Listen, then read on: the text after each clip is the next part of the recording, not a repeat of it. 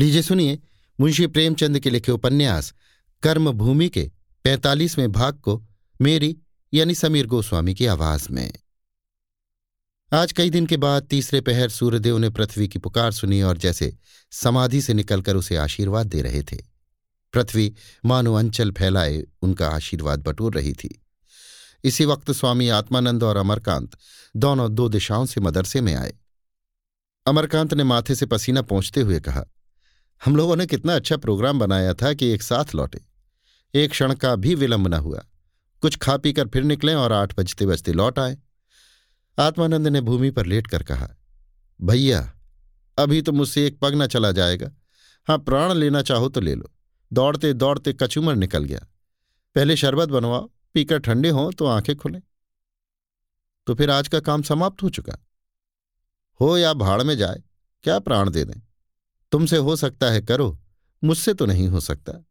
अमर ने मुस्कुराकर कहा, यार, मुझसे दूने तो हो, फिर भी चै बोल गए। मुझे अपना बल और अपना पाचन दे दो, फिर देखो मैं क्या करता हूँ। आत्मानंद ने सोचा, उनकी पीठ ठोकी जाएगी, यहाँ उनके पौरुष पर आक्षेप हुआ।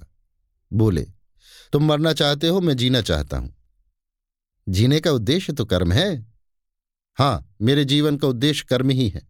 तुम्हारे जीवन का उद्देश्य तो अकाल मृत्यु है। अच्छा शरबत पिलवाता हूँ। उसमें दही भी डलवा दूँ? हाँ दही की मात्रा अधिक हो और दो लोटे से कम ना हो। इसके दो घंटे के बाद भोजन चाहिए। मार डाला। तब तक तो दिन ही गायब हो जाएगा। अमर ने मुन्नी को बुलाकर शरबत बनाने को कहा और स्वामी जी के बराबर ही ज़मीन पर लेटकर पूछा, इलाके की क्या हालत है? मुझे तो भय हो रहा है कि लोग धोखा देंगे। बेदखली शुरू हुई तो बहुतों के आसन डोल जाएँगे। तुम तो दार्शनिक ना थे। ये घी पत्ते पर या पत्ता घी पर की शंका कहाँ से लाए? ऐसा काम ही क्यों किया जाए जिसका अंत लज्जा और अपमान हो? मैं तुमसे सत्य कहता हूँ, मुझे बड़ी निराशा हुई। इसका अर्थ यह है कि आप इस आंदोलन के नायक बनने के योग्य नहीं हैं।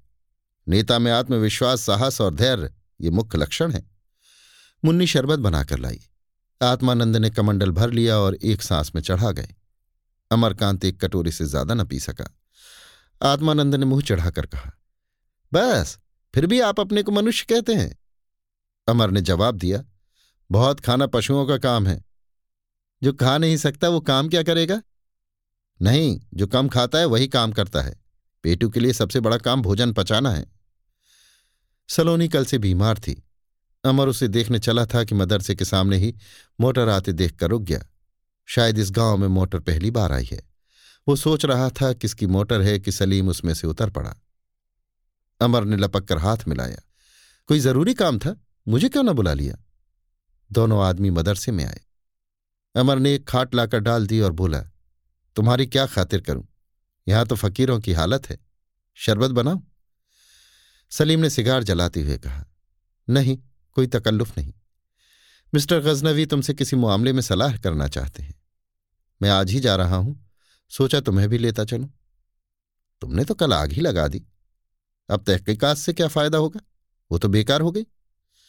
अमर ने कुछ झिझकते हुए कहा, महंत जी ने मजबूर कर दिया। क्या करता? सलीम ने दोस्ती की आड़ ली। मगर इतना तो सोचते कि ये मेरा इलाका है और यहाँ की सारी ज़िम्मेदारी मुझ पर है।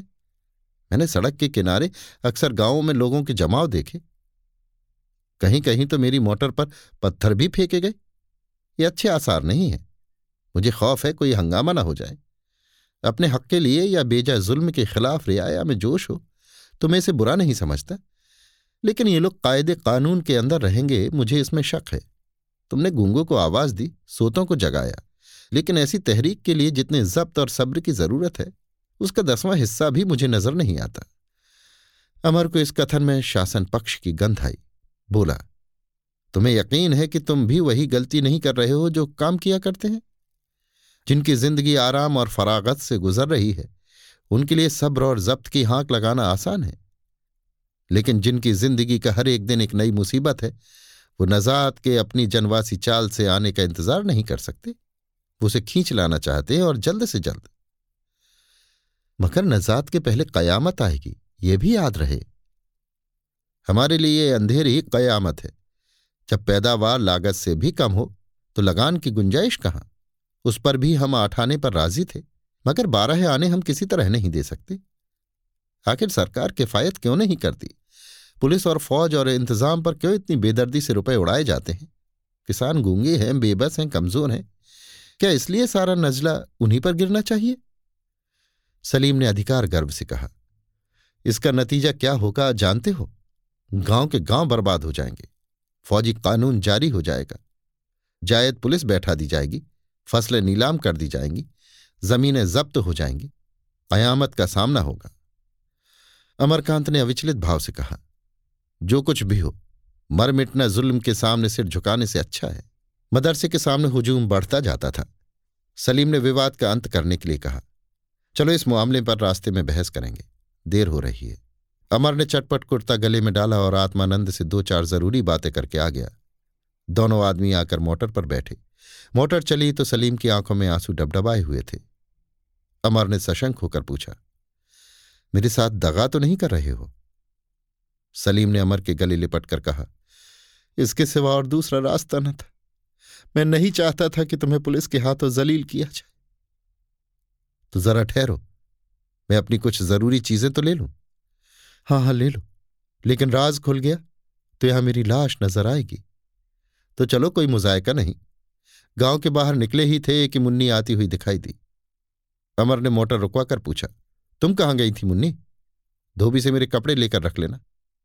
सलोनी काके के लिए मेरी कोठरी में ताक पर दवा रखी है, पिला देना मुन्नी ने सहमी हुई आँखों से देखकर पूछा, तुम कहाँ जाते हो? एक दोस्त के यहाँ दावत खाने जा रहा हूँ मोटर चली। मुन्नी ने पूछा, कब तक आओगे अमर ने सिर निकालकर उसे दोनों हाथ जोड़कर कहा, जब भाग लाए। अभी आप सुन रहे थे मुंशी प्रेमचंद के लिखे उपन्यास, कर्मभूमि के पैंतालीसवें भाग को मेरी यानी समीर गोस्वामी की आवाज़ में।